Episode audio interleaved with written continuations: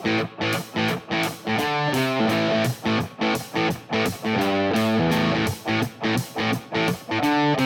got something to say. That's all I got to say.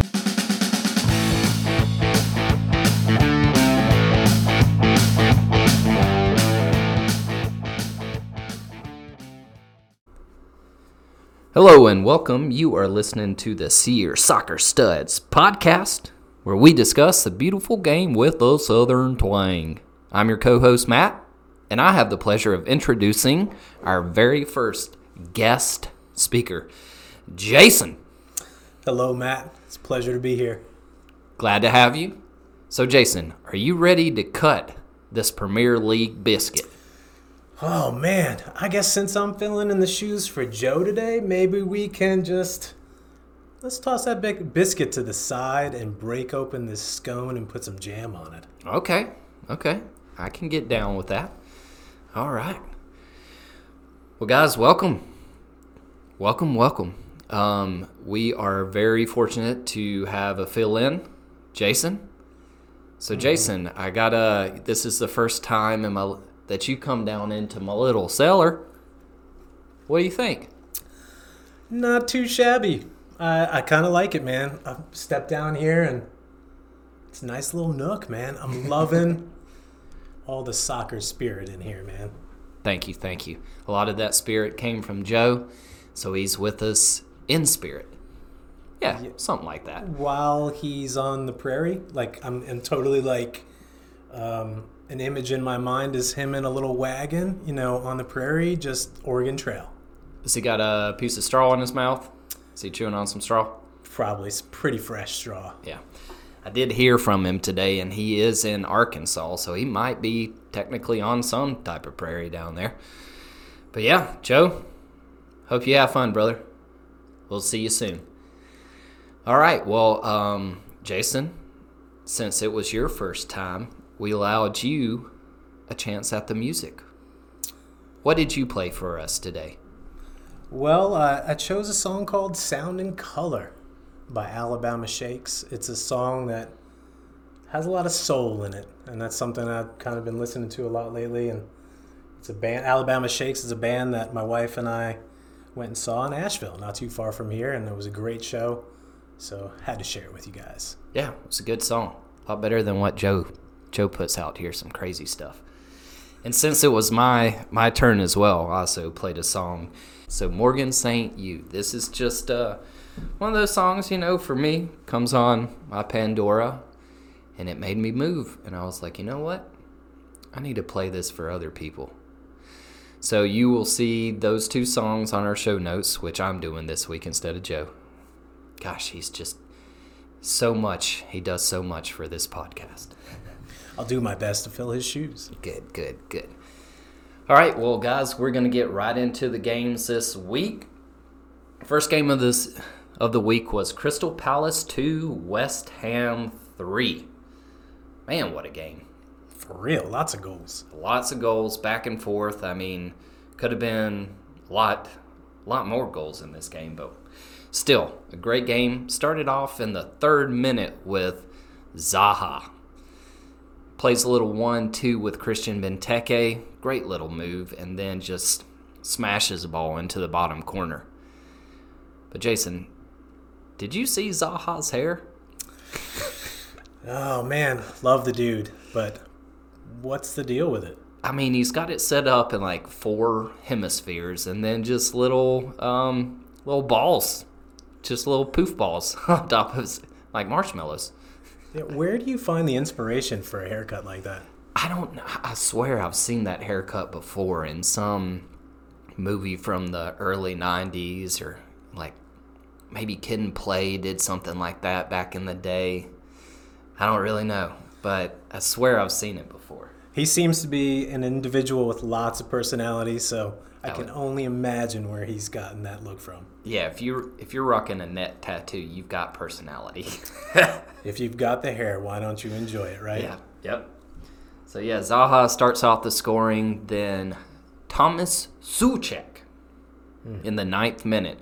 Fornals plays the ball in, and this was an interesting ball. I thought it was just going straight out of bounds, Fornals plays it in to Antonio, who just basically flicks it over his shoulder. And I mean, Soucek came in like dang Superman to score the game, the, the header. What a goal! Great I mean, goal. two players you just talked about, Antonio and Soucek. Talk about right place at the right time. Yeah, And Soucek, what a pickup. yeah, yeah. He's been great for for West Ham. You know, you and I were talking about this before the game. West Ham was actually going to go in for Gedson Fernandes, who ended up at Tottenham on loan. And so instead, they went with Soucek. Probably the best decision. It's one of those where, you know, a girl turns you down and you end up finding the right one. It's one of those stories. Yeah, it's sort of like by default, right? Yeah, yeah. But I think for West Ham, this really looks like a win with all capital letters for sure. Yeah. And that man gets another goal in the 25th minute from a Cresswell free kick. I I watched this thing probably 10 times and I do not know how he was able to trap the ball on his thigh and then side foot volley it near post past Guaita at such a ridiculous angle. I mean, that was a heck of a goal. Pretty much magic at that point in time. Yeah, yeah, absolutely. But um, the game just kept going right after the kickoff on that um, on that goal. Kouyate just gives the ball to beast mode, Michail Antonio, and man, this was one of his many uh, just close chances. He ended up with four chances, two off the post, two deflected shots that should have gone in. On another day, he would have scored four, and he has done that before. So I was really hoping that he would help me out in fantasy, but wasn't today. But the start of the second half, Zaha gets played in, goes right at Fabianski, who makes two big saves to keep him out. In the 59th minute, Benrahma crosses into Antonio again, side foots it straight at Guaita. Just unfortunate for Antonio. He's going to get his goals. 65th minute, Craig Dawson basically puts the game away with a towering header. I think he he jumped on the back of Gary Cahill, did a backflip, and then headed the ball. He rode him like a pony.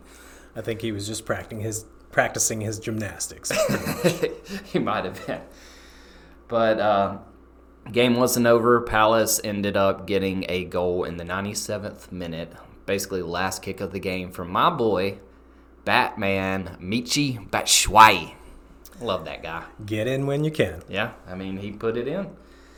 But both teams had, you know, numerous chances, but the game ended 3-2 to West Ham. West Ham moved into fourth with that win, but Liverpool overtook them today with uh, their win. Uh, the next game, we've got Newcastle 1, Leeds United, my little side chick, 2. Man, it's, it's, it's crazy to me how quick Leeds starts off a game. I mean, if you especially this week because if you look at the the minutes scored on goals, I mean, you've got in the game before it, you had two goals sc- scored before the 10th minute. In a few other games, two goals scored before the 10th minute. I mean, it was just insane. If you're not on your game starting off, Leeds is going to punish you. And they almost did in the 12th minute.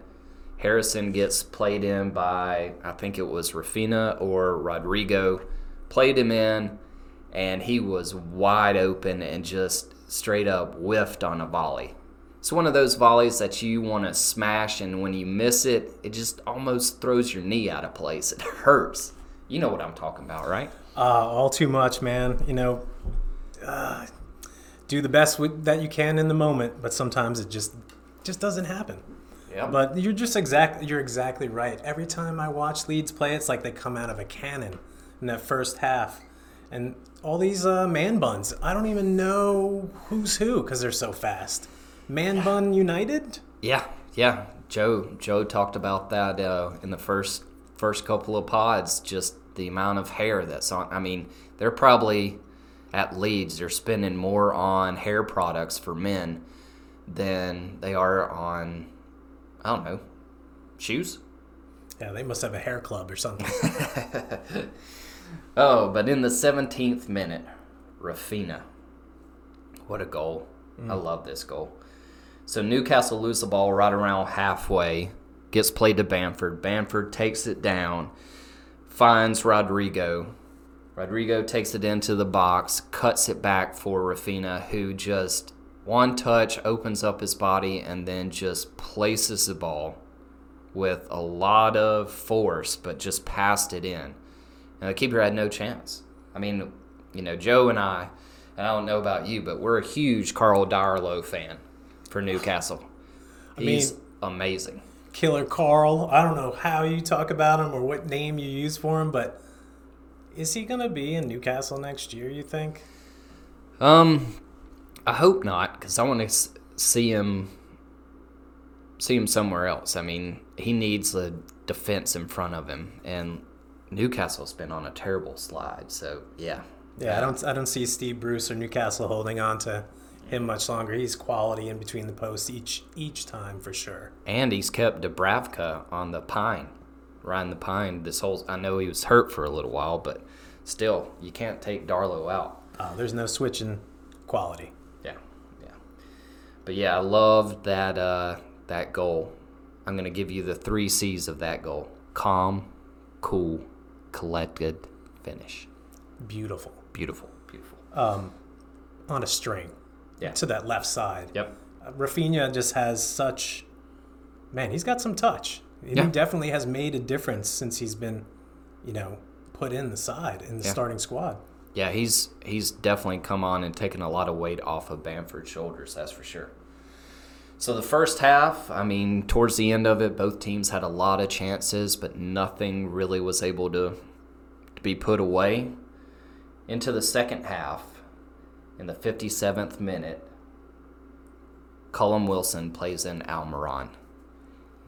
What a delicate touch by Cull- Callum Wilson. Ball's played to him. His first touch is just the perfect weight of the pass for Almiron just to go in. Now, Almiron almost messed it up. He tried to give the keeper the eyes. Keeper read it right, and it was just too strong from too close. But yeah, No, it's great to see Almiron put that in. Uh, I I don't always watch watch them play Newcastle, but when I when I do, I see Almiron just running all over the place. The guy has a really good work rate when he's in that when he's on the field, and uh, I know he struggled a bunch last year, but he seems to be doing a little bit better, fitting into the side at times. But uh, always good to see him get a goal. His problem is um, recently his not his manager, but his uh, his agent said that if Corona, if the Corona wouldn't have happened, he would be at a different squad because he's just too good. So I, I don't like that. I think that I don't think Almiron has been good enough for Newcastle, to be honest. I think he's made a lot of careless mistakes in his own half. He does have a work engine like you're talking about, but he needs to use it for the right use. Oh, totally agree. Uh, maybe the agent was talking about an MLS team, but we don't know. Go from Atlanta United to Newcastle back to yeah, that's that's a step some way. a step around and back. Yeah. Oh, me. But in the 61st minute, Jack Harrison. I mean, just Raphinha plays the ball into him over the top, takes it down, and then the controlled volley just passed a pass volley in was you don't see these very day and it was almost like it was too easy for him because he didn't really even celebrate afterwards. Yeah, I kind of feel like he had that early miss still in his head, and he saw that dream of a ball there, and he did not want to miss it, and he didn't. All side netting, beautiful. Yeah, great touch. Nothing but top spin on the ball. Well done. But just like the end of the first half, the second half ended the same way. A bunch of chances for both sides. Nothing really ended up happening except for the game ended two to one to Leeds. All right. Yeah, that was an exciting game, man. But like you said, a lot of chances, that were kind of lost. Yeah. All right. Well, Jason, how about it with Southampton? Southampton. Southampton and Arsenal, man. ugh. I like these two sides. I enjoy watching them. And of course, Arsenal, um Arteta's got to put it together, and he, he's got a little pressure on him. But um, I also want to point out, too, just prior, hearing that Odegaard's going to be going over to uh, Yep. help the Gunners. Be interesting. But um, as far as that goes, uh, really not too close of a game. Started off with a bang, though. Uh, It did start off with a bang. You've got, um, you know, with the first, gosh, I don't even know what minute it is because I didn't have it written down, but Armstrong, Third minute. oh my gosh. What a strike. I think I had to watch it a few times. I, I have Ward Prowse in my fantasy league, so I always like to see those direct kicks, corner kicks. He's just amazing. He's a bit of a demigod when it comes to that, but just that corner kick into Armstrong. Oh my gosh. Could he- Definitely from the training ground. Could he hit it any harder? I don't know, but the placement that he had on it was just spectacular. That that guy has impressed me. He's just another one that um, Ralph Hasenhüttl has brought in and said like, "This is what I want you to do," and he's just taken off and run with it. He's Didn't, didn't he have a screamer somewhat like that last week too? I'm not sure. I can't remember that look in far. that. I, I just I feel like he connects when he connects with the ball. It's it's there and it's gone. Absolutely. But a beautiful connection for sure, and you know put them up one nothing, which is going to put a little bit of pressure on Mr. Arteta. But shortly after, you know Pepe puts in one, so a little quiet quiet the storm, so to speak. Right. Right. Um, for the most part, you know that's all that we really, you know, I didn't really have much noted, at, you know, after that until the second half when things started to heat up a bit. Well, Saka scored in the 39th minute in the first half. That's right, I got that, man. I, I'm my bad on that one. Oh, it's good. Yeah, no, I, I, I guess I'm just a little, I'm hurrying things, and I want to get it to the Laka Saka or Saka connection. And I saw that I was reading an article yesterday after the, or the other day after the game, and oh my gosh, they're linking up so well.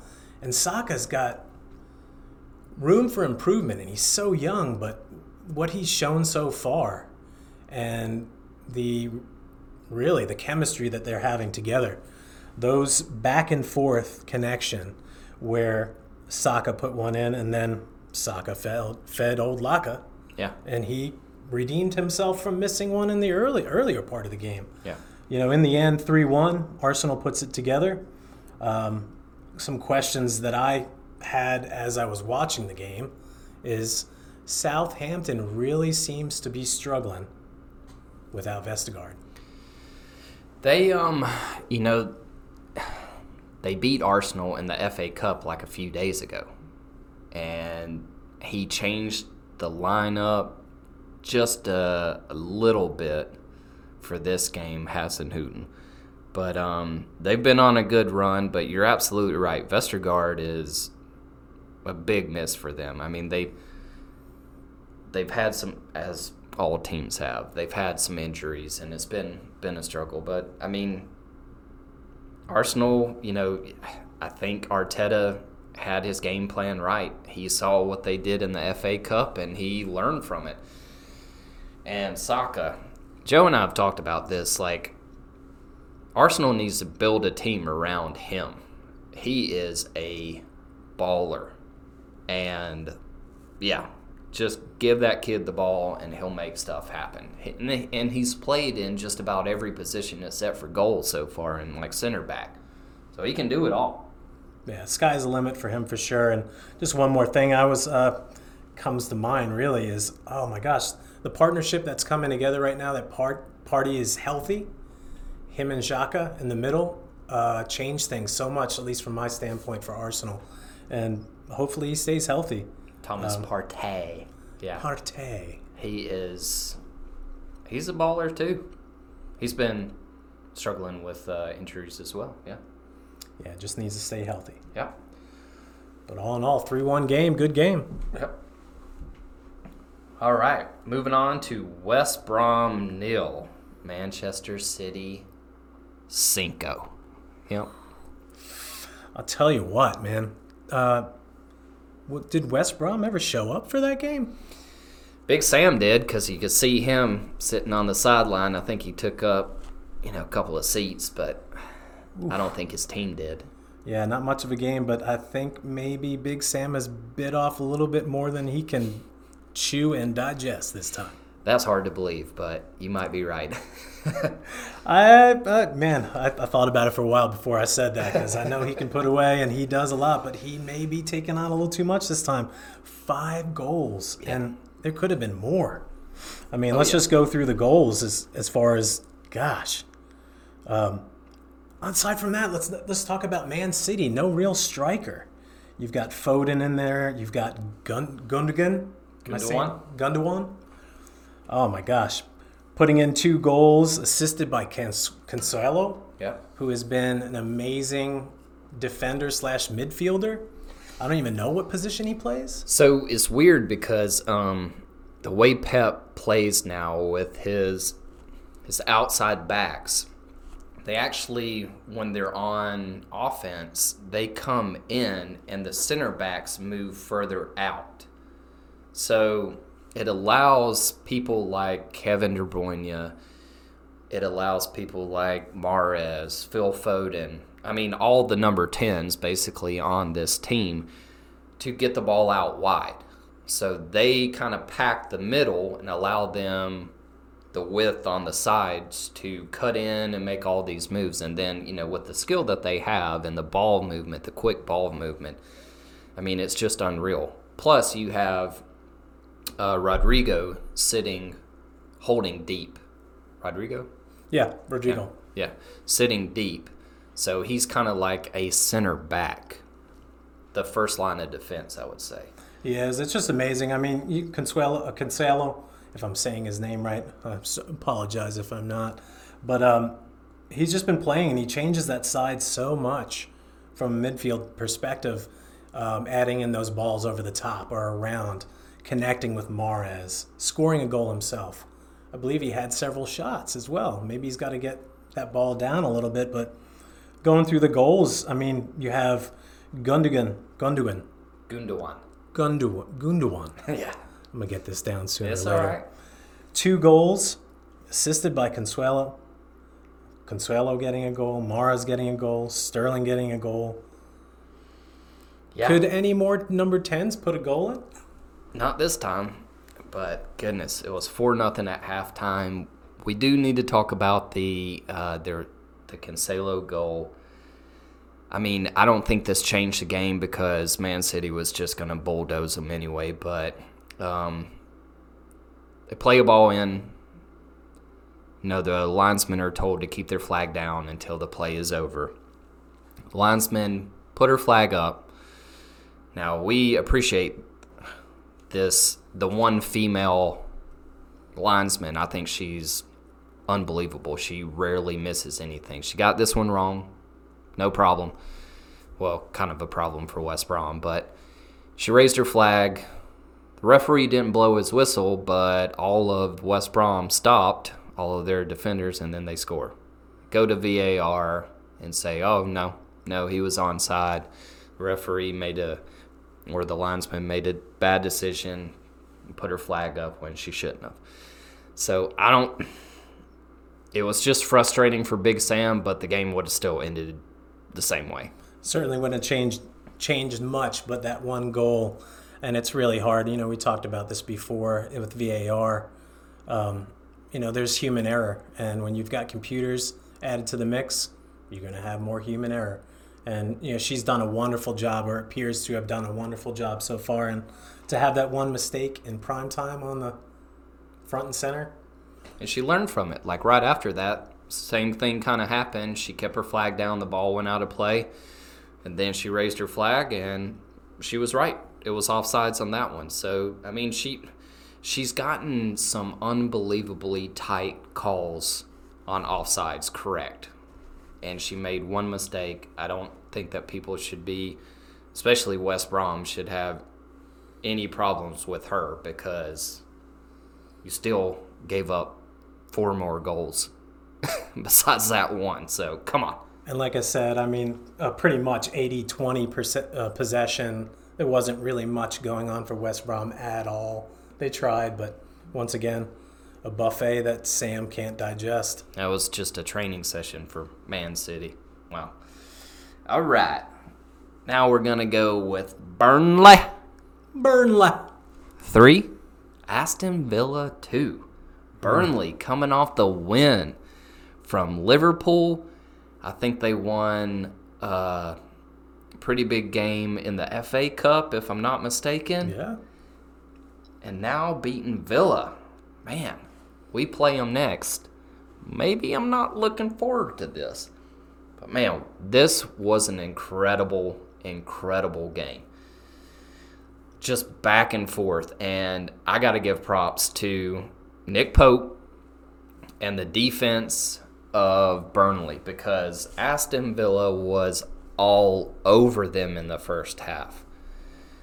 In the 14th minute, Targett, that's actually a dude's name. Yep. Targett targeted Ollie Watkins. See, this is the type. So this this happened a few times in this game. It was a shot cross along the ground, and Ollie Watkins' only thing he needed to do was just get a delicate little touch on it to steer it in.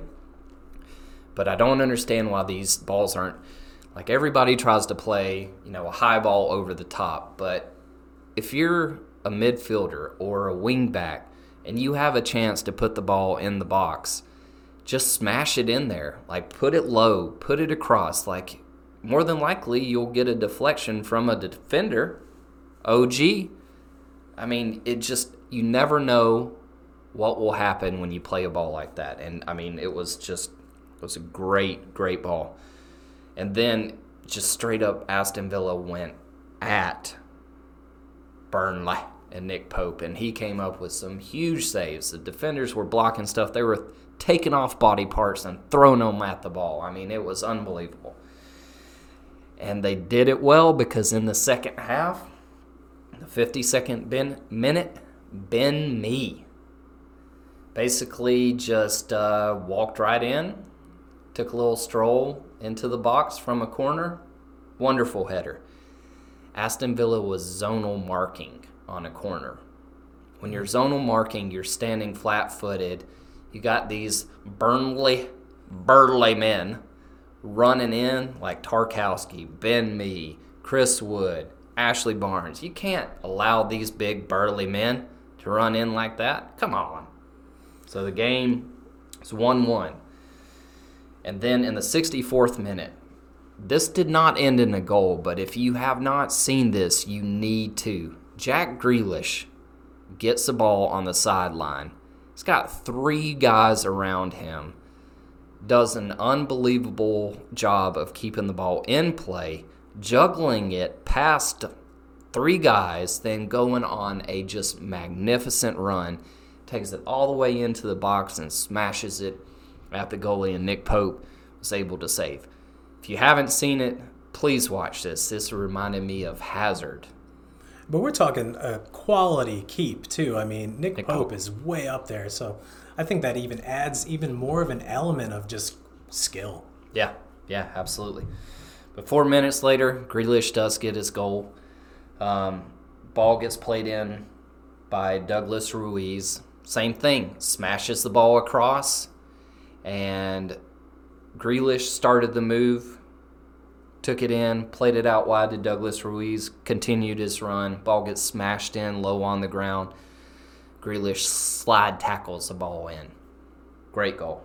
Just well played. But at that point, you're like, oh, Aston Villa's going to go on and win this. No. Sean Dyche, with his team, has found a way to get the best out of them. Dwight McNeil in the 76th minute. Same thing. What does he do? He plays the ball on the ground into the box, a cross shot that nobody touches, just rolls in. It's one of those that is played at an angle that you, as a goalie, you think somebody in front of you is going to get a touch on it. So you're just worried about somebody. So you're watching, waiting for a deflection, just rolls right through and goes in. And McNeil, he makes such a difference out there. You see such a, you know, a big difference when he's not out there because he can control the game well. He he probably has more skill on the ball from a dribble standpoint and possession than any other Burnley player. The only other one that has some skill, and he just came back in, is the. Uh, oh man, I can't think of him. Uh, Brady. Yes. Brady's the only other one that has skill on the ball. The rest of them are just Burnley men. Yeah, Brady's got lots of confidence for sure. But in the 79th minute, you know we got to talk about some wood in this. Burnley Wood, Chris Wood, with a, I think he hung in the air, especially on slow motion. It was like two minutes in the air in slow motion. So in real time, it was like at least a minute. Just wins this looping header that somehow beats Martinez, who I think is one of the best goalies in the Premier League. Hmm. But yeah, what he seals the comeback with that header. Chris Wood, Burnley Wood. Yes, sir. All wood All the time. with a touch of McNeil. but yeah, no, I, I have to agree with it. It was such a good game, man. Uh, for a little while in the first half, I was wondering if the players were still at the pub. Burnley, that is. Yeah. But um, man, Sean Dyche just has, he's just able to pull strings. I don't know if it's with that raspy voice that they hear on the sidelines and they just don't want to hear it when they go back in the locker room. So they're going to leave it out on the field and get it done. Do you think he has a raspy voice, or is it at the end of the game once they interview him? He's shouted so much that he's practically hoarse. I don't know, Matt, but I think it's all the time. It's pretty good. Pretty good. Pretty good. All right, Sean Dyche, you can go back home. All right, I've got to get a beer. Yep, yep, yep. All right, moving on to my boys, Chelsea nil, Wolves nil. So of course, I've got to talk about Frank Lampard getting sacked. Hmm. It was a sad day for a lot of Chelsea fans, including myself. But as most managers came out and said, "Yeah, we feel for you, Frank Lampard. You'll bounce back." But this is a game of results. Pep Guardiola says, you know, you can talk about a project. Everybody can talk about a project, but you cannot continue with a project unless you win. Hmm. So, as a Chelsea fan, I mean, everybody knows what Abramovich is about. Yep. He wants titles. He wants to see his team progressing. And with Lampard over the last few weeks, we were regressing. Hmm. So we brought in the German, Das German, The Germans. Thomas Tuchel, Tuchel, Tuchel. Touche. Thank you, thank you. and he immediately had an impact. I know this game ended nil nil, but you know, Jason, you're a Man U fan. Could you tell a difference in the way Chelsea was playing? Definitely t- tell the difference. And, you know, I, I think he's just working with his new team he just got introduced to. Not a lot of time. One training session the night before. Gosh, but really, um, it's hard to see Frankie go. Yep. But um, it's gonna. It seems like it's night and day in, in the way that they may view things. And seeing Tuchel on the side, jumping up and down, and excitement for his players was a positive sign, I think, for Chelsea. Yeah. Along with the possession, they seemed to Seventy-nine percent. domination. Um, aside from a few counters that Wolves had, but really Chelsea was just a few inches short of scoring a goal. Yeah, yeah. You know, you can have a lot of possession and not do anything with the ball. Um, but I felt like this was a positive step forward for Chelsea. I mean, we had 13 chances created. I noticed from previous games, especially you know with the amount of teams that are scoring so early, it would take us 10, 15 minutes to even get a shot on goal. And inside the first minute and a half, Callum Hudson-Odoi put a ball into the box where Giroud just, I mean, just missed his toe by probably millimeters, and that would have been a goal. So I liked to see the intensity. I mean, 13 chances created, 832 accurate passes to 174 for Wolves. So we controlled the game. Um, Tuchel went with a more experienced lineup, which I'm okay with. Um, just coming in, he knew that the experience would probably help him in his first game. But I'm excited to see this guy coach. Again, I don't want people to think that I'm just dissing Frank Lampard. Frank Lampard, he knew the knew the job when he took it. If the results weren't coming, you got to go, and he knew it. So, I mean, what's crazy about this is this the first time that I can remember that Roman Abramovich himself came out and made a statement like, "Hey, Frank is welcome back at any time. We just decided to move forward because the results weren't what we wanted, but no harm, no foul, basically, with Frank. And he's welcome back at any time. I could see him coming back in five to 10 years after he's got a little bit of managerial experience with other clubs and coach and manage this team and take them to pretty big heights, but just wasn't the right time. Yeah, and it just comes down there, man. I can only imagine what it feels like to be a player of that status and then going into a managerial role and things not working out for you. It's got to be hard on Frank, you know? Oh, man. He bleeds But- blue. Massive amount of respect for the gentleman and wish him well. Yep, yep. And Chelsea, I think, is going to do well with Tuchel. I know there's a lot of people that are upset because he's had run ins with other boards and just hasn't.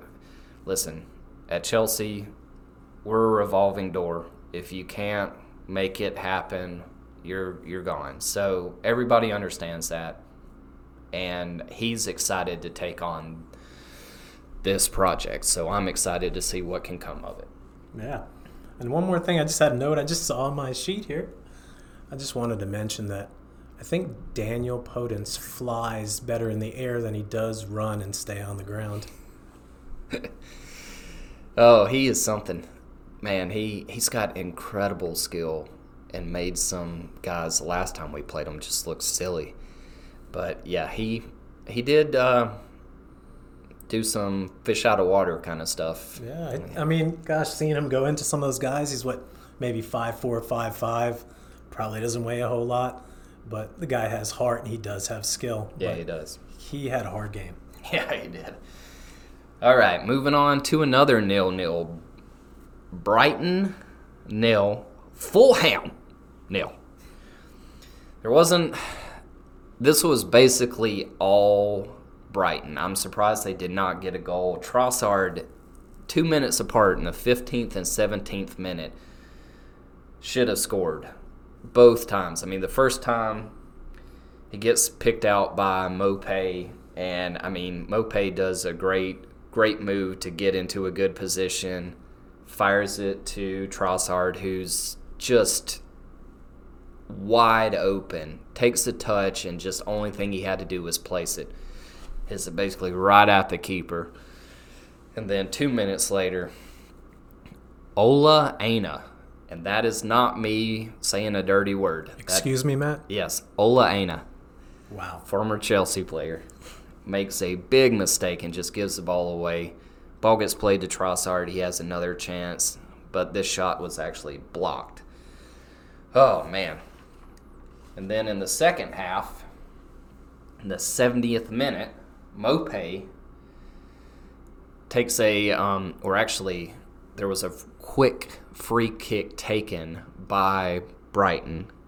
They give it to Maupay, and he's inside the box. He should have scored. He fires it over. 82nd minute, the ball gets crossed in um, to Maupay.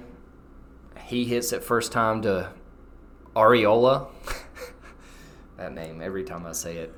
Oof, I'm glad you Yeah. said it not me. Areola saved it, and then the ball gets stinked around a few times, lands at Solly March, who just smashes a ball and it gets deflected. And that, I mean, it was basically a wide open goal. So they just could not find a way to put the ball in the back of the net.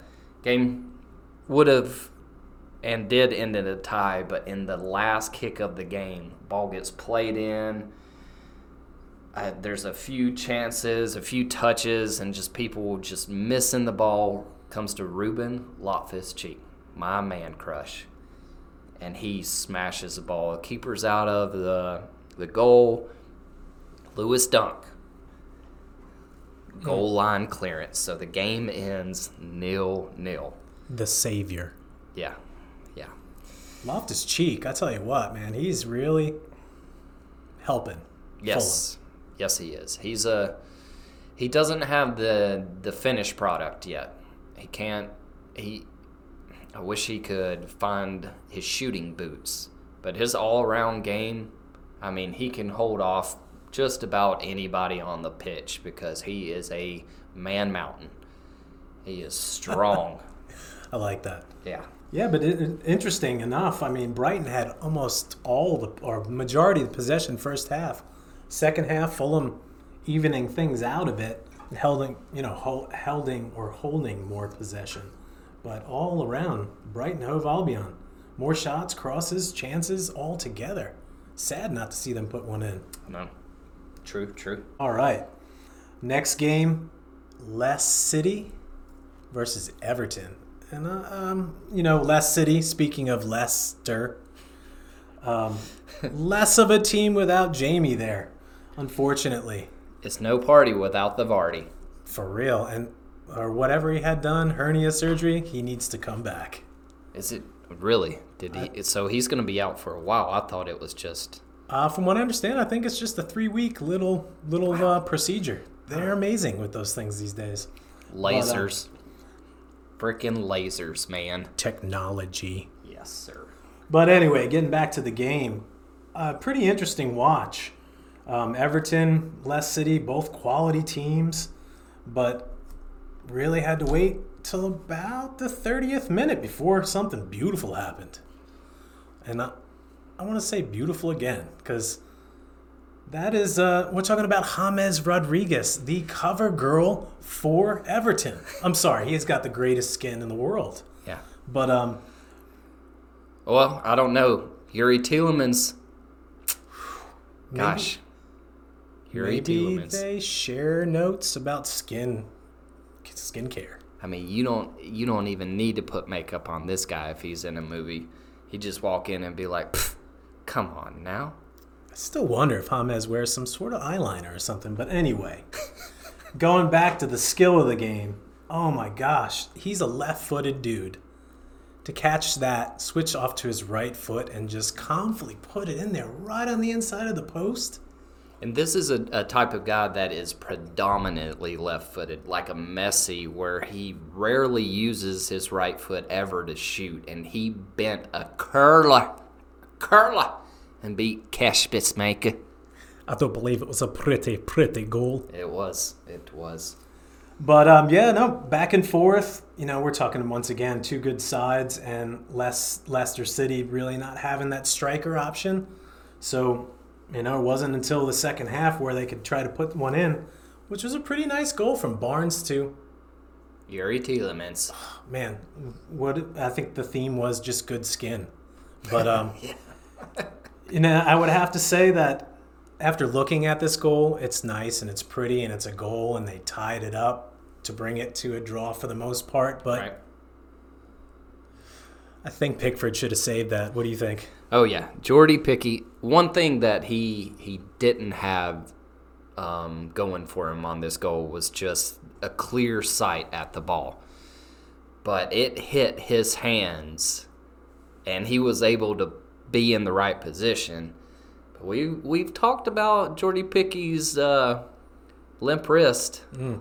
I mean, Pick on Pickford. Yes, I mean it's easy to, especially when he's wearing that solid pink outfit. And I'm sorry, but he's got to be a, an athlete and to be a you know a soccer player. Most soccer players are pretty chiseled out of stone. He's got a dad bod going on. Like at one point, he had his little pink shorts riding up his butt. I think the uh, the seam or some. I mean, it was so high up. He he looked like Steven Urkel rocking some sh- pink shorts out there, and it was. I cracked up quite a bit looking at this, and I was like, "Dang!" Are we it- talking some ballerine type shorts? Yes, yes. I mean, like so far up, like past your belly button. Like I joke around with Emma quite a bit. I'll I'll pull up my pants and do the male, you know what. But uh, and she's like, "You love doing that. You do that about once a week." And I'm like, "I don't know. I don't know why, but yeah, Pickford's just walking around with just just a wedgie all the time." Yeah, I, I, doesn't seem like a comfortable place to be, but I just have to think about like in gym class back in the day. I don't think Pickford fared too well in dodgeball. What do you think? no, no, he did not. He can't move. Yeah. And he can't catch the ball. That's for sure. No, he cannot. He can, but to his credit, him and uh, Ederson, they could probably kick the ball the length of the field and put it on somebody's foot running. I mean, they are incredible with their feet. Yeah, I agree. Ederson can actually save a ball. Pickford needs to worry, use his hands more. Yeah, we don't even go into that, but um, man, Ederson just kills the ball anytime he clears it, and he does have a good pass. I would have to say Pickford is pretty good when he can pop that ball over the you know midfield into the the forwards or whatnot. But man, when you're in a goalie and you're in between the posts, you need to have better hands. Yes. But uh, Yeah. I have to say, you know that that was really the majority of this game. That one one, there was a one chance in the 89th minute, I believe, from Calvert Lewin, where uh, he'd been quiet most of the game. He actually, I guess, figured he'd show up a little bit too late, but nonetheless ended in a draw. And it was kind of hard to see Ndidi go off in the way he did. And hopefully he comes back soon because I really enjoy watching him play, even though they have other players like Mendy that can come into the side. Um, he just Ndidi just adds so much quality. Do you think that Harvey Barnes could become the next next Jamie Vardy? Oh man, I was actually speed. I was actually watching that game, wondering to myself why he didn't start up top instead of Perez. I really feel like he's more of a goal threat than most of those guys, other guys on the team, and the other guys can actually feed him the ball. He's got pace, he's got a nice left foot, and he can even finish with the right foot. He is right footed too. Harvey Barnes, yeah. So, I mean, I think. Oh, boo. Brendan Rodgers. I think he got this wrong because you already have. Like, you, you play the same way. Just take out Vardy because he's hurt. Put Harvey Barnes in in that same position and just allow him to make runs over the top. Because he is incredibly fast and he's gotten so much better at taking people on. Like he slaloms through people now. I mean, he's getting better by the day. And I think he's undroppable right now, too. And he's young. I mean, we're seeing Very him come young. together right in front of our eyes. And I think uh, Brendan Rodgers did play him up top one game earlier this year. And then after a little while, I don't know if Barnes had something or Nick he was dealing with, but he was in and out of the side there for a while. Hmm. but now seems to be tried and true in that side. Yeah. Can't wait to watch what happens next with them. Yeah, good game. Good uh good game for Everton because they had been off for quite a while with uh COVID. Um I think they hadn't played in I mean maybe they played uh, in the FA Cup. I think they did. They, um they did, but it's it's been a little while, and I can only imagine with teams, whether it be Villa or Everton, with those cancellations from COVID and whatnot. Got to be hard. Chemistry, you know, you're getting feeling confident. Next thing you know, you're taking a week or two off. yeah. True, true.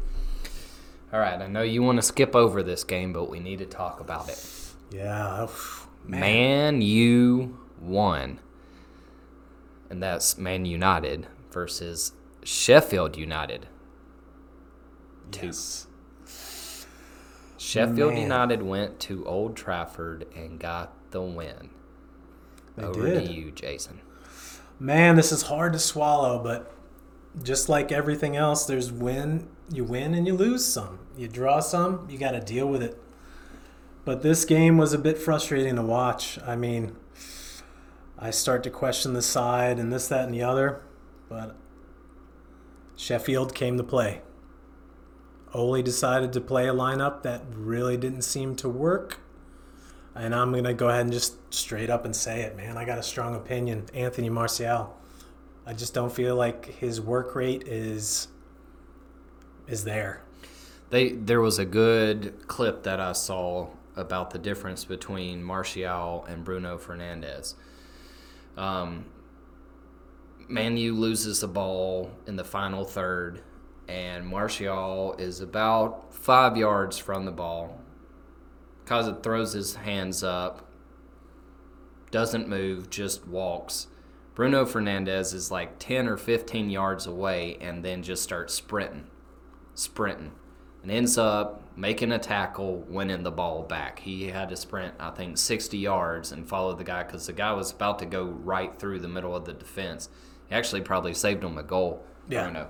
And that's just the difference between a leader and somebody that thinks they're a leader. Oh gosh, don't even get me started because you know how I feel about this. But going back to the goals, you know, in the, I think it was the 23rd minute. Um, Bryan, gosh, who saw that coming? I didn't even know who he was. I had to look him up. Surely didn't know who he was either, and I'm still don't want to know who he is. but yeah, needless to say, one nothing. One of those um, bad recurring memories for Manchester United, going down at home early. Ah, man.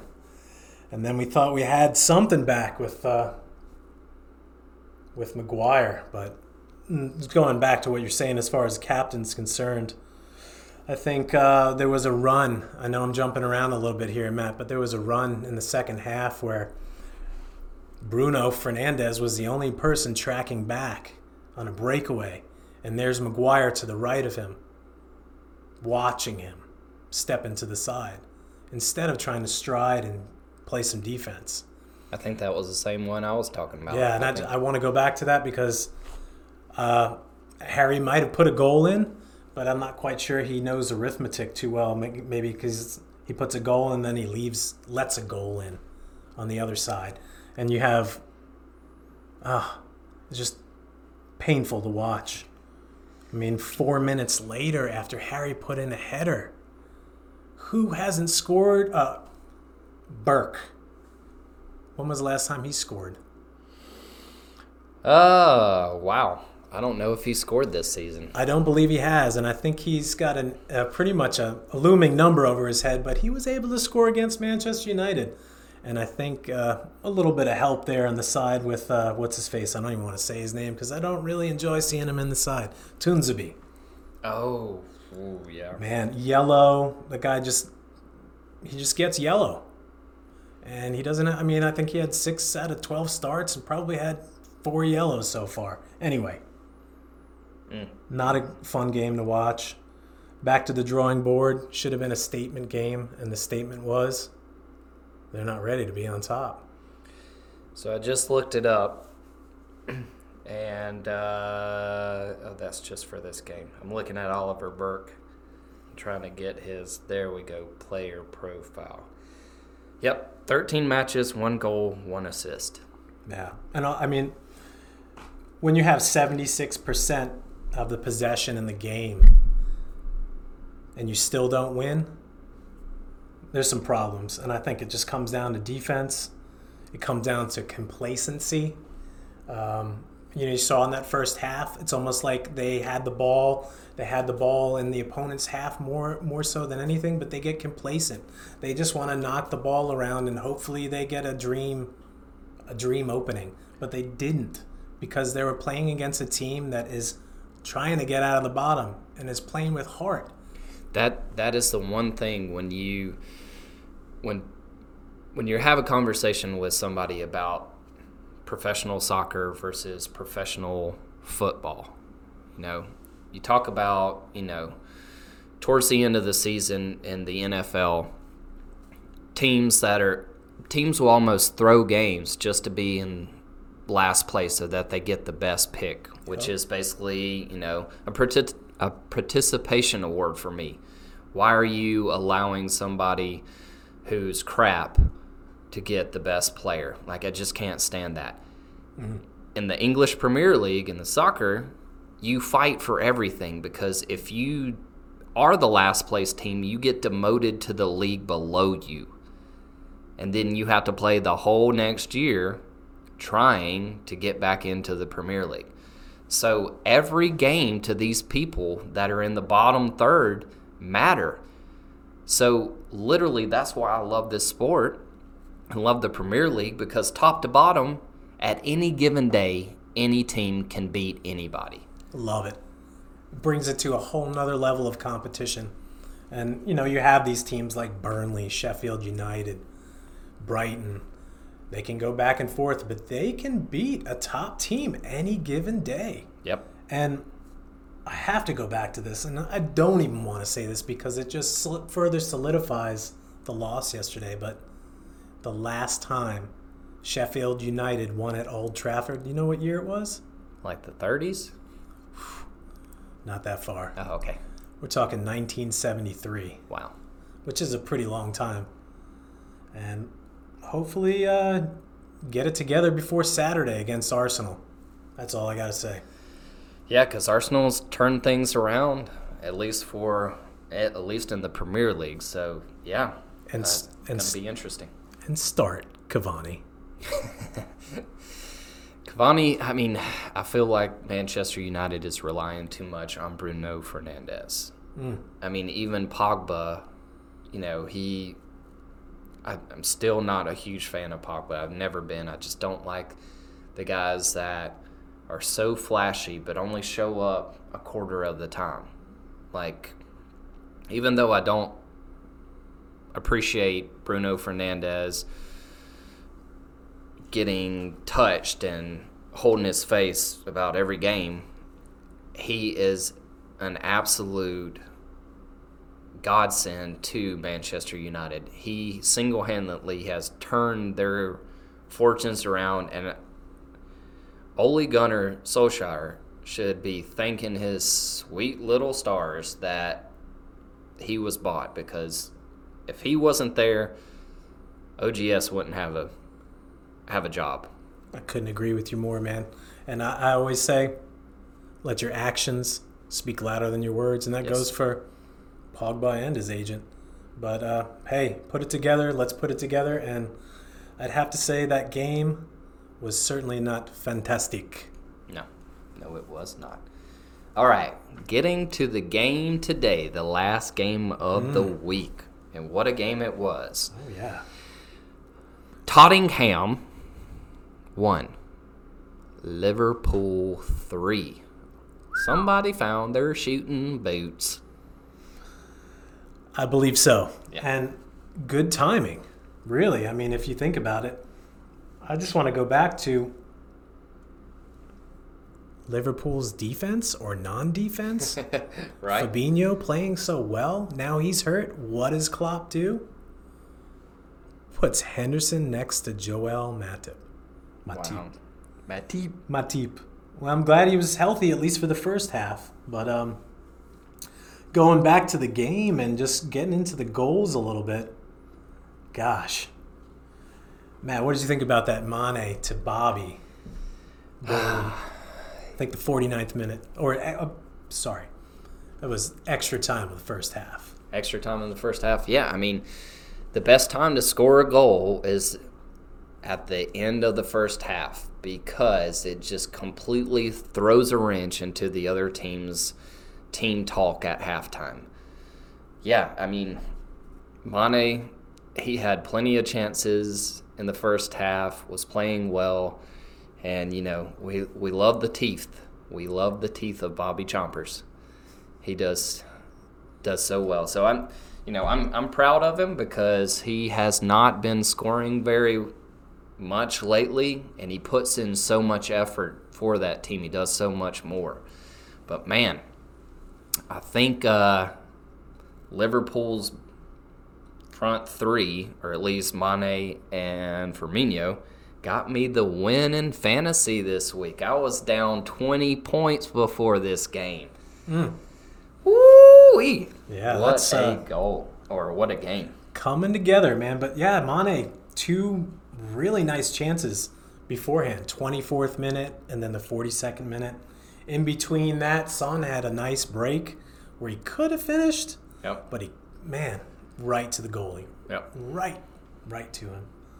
But um, I think a lot of that first half was a lot of missed chances. What do you think? Yeah, absolutely.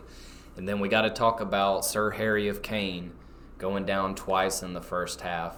First time didn't look like much, but you know, Kane's got those weak ankles and it turned just a little bit and you could tell it it upset him and it hurt him quite a bit, but later in the second first half, excuse me, later in the first half he goes down again and didn't come out for the second half. Uh-oh. Wah wah. Yeah. But um, gosh, Tottenham tried to do what they could. Of course, brought Lamela on for Kane. That's all I want to say about Lamela. Ugh. But um, yes, Trent Alexander, what a shot Oh wow. Yeah. for the second goal. Smashed it. Pretty poor keeping from Lloris. You know, he, he basically just passed it like a basketball pass right to TAA and he just rifled it in. I think it was like, here you go, here you go, Trent, pretty much. But uh, you know, it happened so fast. What are you going to do? Yeah. But shortly afterwards, Højbjerg. Wow. What a shot! Yeah. Cut across the ball with the outside of his right foot and basically started in the middle of the goal and then just went away from the goalie. And Alisson had no chance. It's like Bergwijn, if I'm saying it right. Blang. Yes. Just kind of like rolled it out. There you go, Højbjerg, for your first goal in the EPL this year. Yeah. How many days was it? There was there or how many starts? It was quite a few. Too many. Too many, yes. And then, you know, just a handful of minutes later, what, 15 or so minutes, we got another Mane. Mane Mane. He's Mane. I mean, gosh, Trent, they're showing up for an assist. Got some points in fantasy league this this game, but in the end, Liverpool was too much for the tot. Yeah, and like you said about Liverpool's defense, you know, he brought on what Matip, and then in the second half, took him off, Yeah. put on at halftime, took took him off. He knew he could only get a half out of him, and then he put what's his name Phillips. Phillips in, and Yeah. still Liverpool pull out the win. I was really impressed with um, with Georginio Wijnaldum and his role in this game. Hmm. Quality he does player. so much, and you can always got to talk about young gun Silver Fox, my boy Thiago.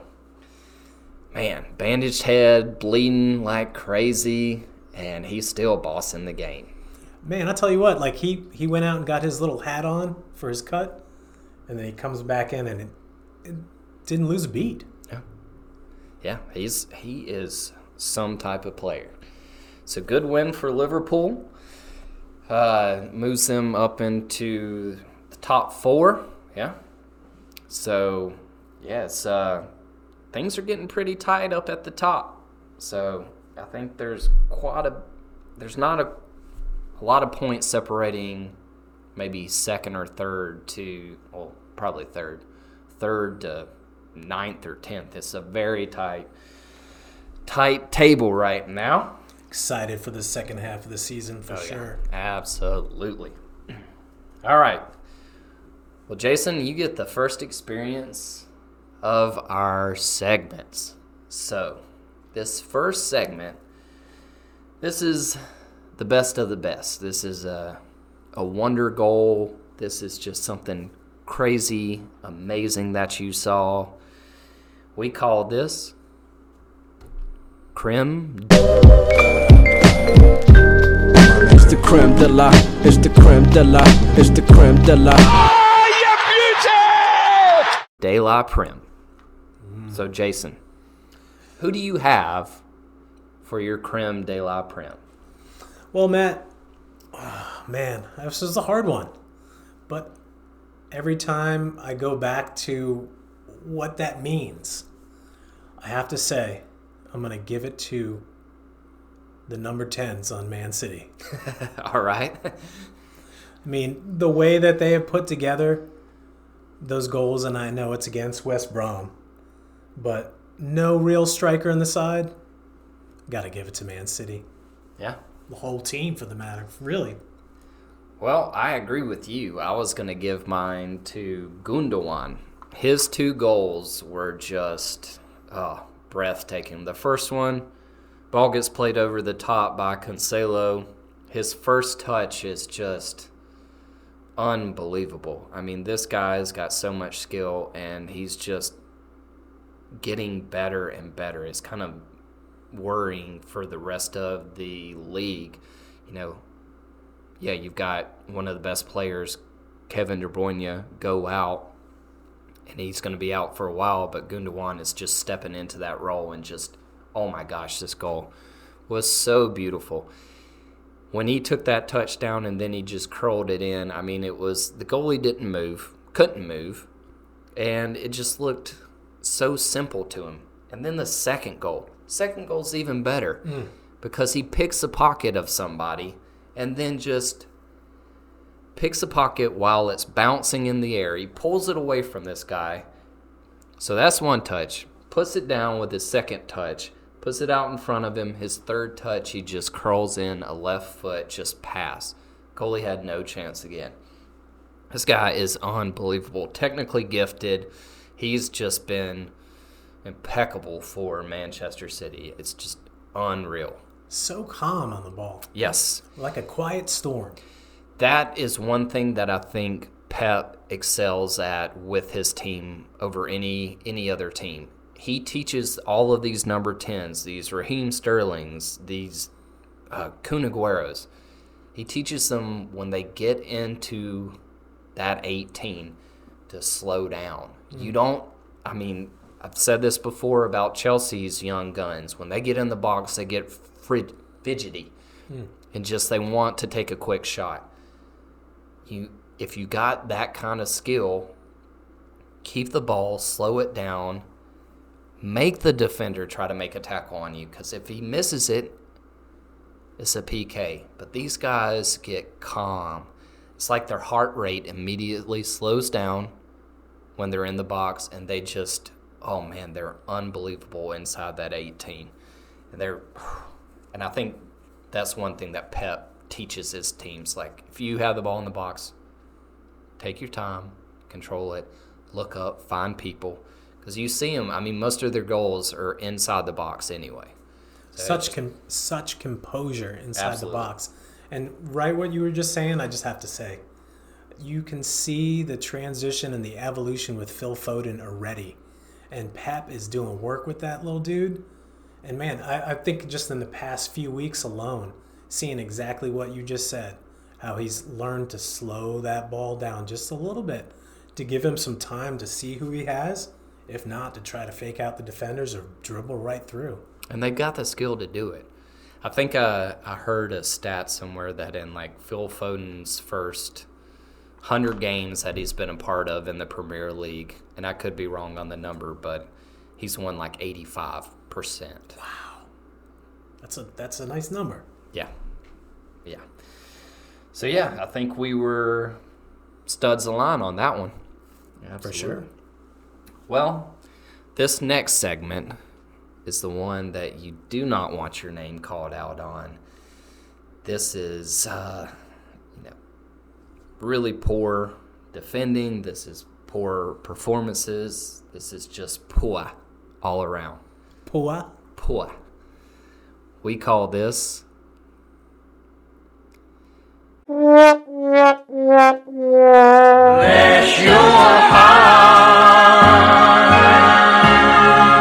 Now, normally Joe sings the little bless your heart. I don't have the vocal capacity to do that, but but if you would like to try, I don't know if I've got my singing voice, and, Okay. and Joe might be in Arkansas somewhere saying, "No, he didn't." but we call this the Bless Your Heart. Jason, who do you have this week?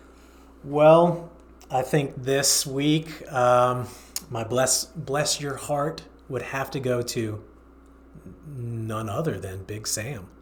Big Sam. Okay. I think he's bitten off more than he can chew this time, and I think it's he's trying to digest what he has to do with West Brom, and he just can't do it, or at least not yet. And with his record t- coming into sides and turning around teams and avoiding relegation, I don't think he did too well this week.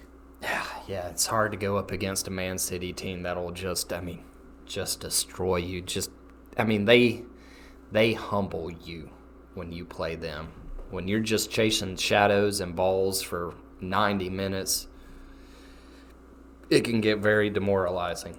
So, But five nil.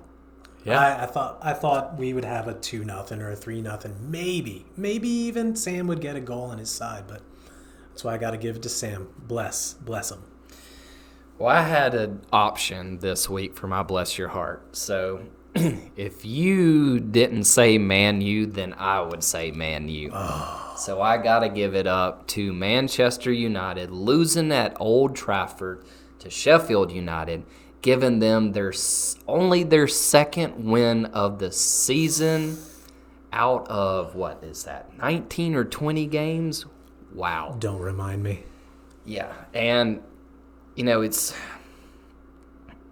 it's it's it's unfortunate for Manchester United that this happened, but you know Joe and I have talked about this for a while.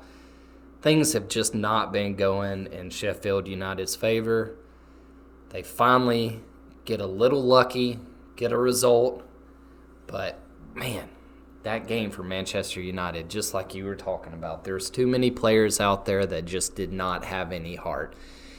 And I'm sorry, but Sheffield United, even in their little Pepto Bismol pink shirts, they had some freaking hit. A lot of hit. I do believe. Yeah. And uh, yeah, I just couldn't wrap my head around it. I think it was denial, Matt. Okay. Because I could I have to agree with you because there was no heart from Man U that game. There was just a whole lot of nothing.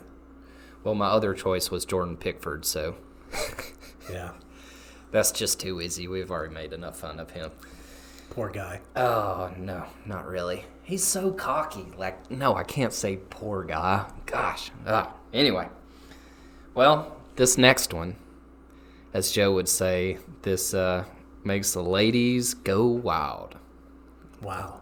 Yeah, I don't know why. The ladies want it or something. What, what does he say? Joe, I'm sorry. Um, this is something that you saw that was maybe gentlemanly done. This was something stylish, but we like to call this fine ass.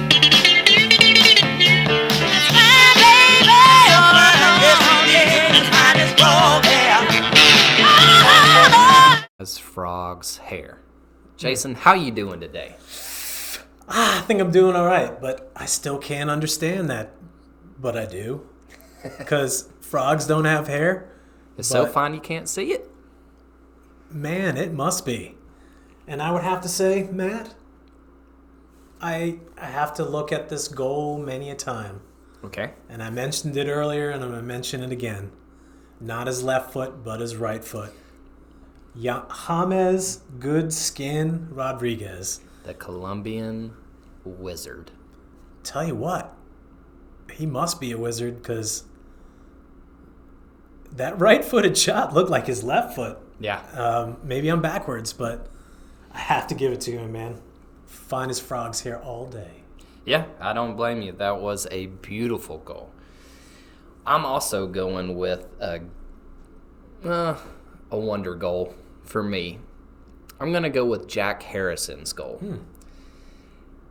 The the way that he scored this with the ease was just ah, it's just so unreal. I mean, he brings the ball down, bouncing volley, just hits it with top spin, just places it perfectly side netting. Our boy Karl Darlow had no chance. Man, I struggle with saying his name together. There's too many R's and L's in it. It's a tongue twister. It is. But yeah, what a goal from Jack Harrelson. I just thought that that was so fresh. And then you look at his hair, he's got the man bun, and then they do the hard line under the bun, and then he's got another hard line going like up here on the on the side of his head. Is that Just- what, do we call that gangsta? I guess in, in England that is a little bit gangster to have a man bun with a hard line. I think so. I think so. I, I've, hey, can you give me can you give me the old uh, bun look on top? oh man, like that whole team don't even know. Too fast, a bunch of buns. But Jack Harrison, quality, probably some of the best quality at Leeds. Love watching that guy play. Absolutely. Well, guys, that's the end of our segments. Um, we do have an email, a returning email, or yeah, returning emailer. our boy, our first emailer, I think it was anonymous Mick. He says, "Hi, Mick here. What did the studs think about NBC Sports Network announcing that they will be discon- discontinuing service at the end of the year?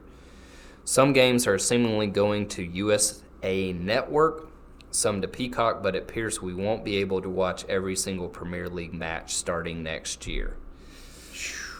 Yeah.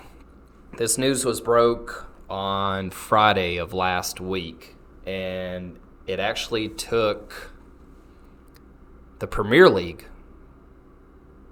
I mean, they didn't know what was going on either. The announcement came as a shock to them.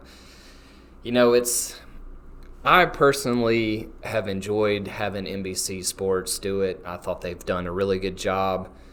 NBC Sports Gold, when they came out with that, you know, you had to pay a certain amount and you got all the games. Was a big fan.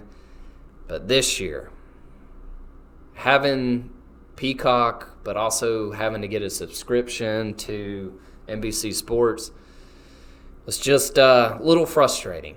And for this to come out now, it's like, man, what are they doing over there? Sounds like they want to give up the rights to it, you know. Yeah, I think it sounds like it's coming down some money. And we know that this happens and shifts around, you know, whether it be ESPN holds some of the games. I know they did early on until NBC came in and provided such a package. But as things shift, you know, you have CBS online, you have, gosh, I, I'm going to say Disney Empire, ABC, Disney. They have so much going on. And then on top of that, you have Amazon. All these big power players are now in the mix. And it'll be interesting to see who gets it in the end. Yeah, I mean the the world is moving towards like on demand kind of service, streaming service. I just hope that whoever picks it up this next go around knows what they are getting. I mean, this is the most watched sporting league in the world. So you better have some good commentators, which I thought NBC has done great with Rebecca Lowe, the two Robbies, uh, the new guy that's on this year, uh, used Higginbotham. Yeah, he used to be announcing it. I love listening to these Yeah. guys. Such they really put something together over the years. Yeah. and it's going to be hard transitioning to something different. But I, I certainly believe, Matt, that we'll have the opportunity, for the most part, to see all those games. It's just going to be a matter of how many subscriptions do you have to have. Yep, exactly. And I saw something um, from somebody in England saying, you know, we're a little bit spoiled because they have to get three or four streaming services to watch their games. And of course, you know, they're the majority of the time when restrictions aren't on, they're going to the games, or at least I would think the diehard fans are.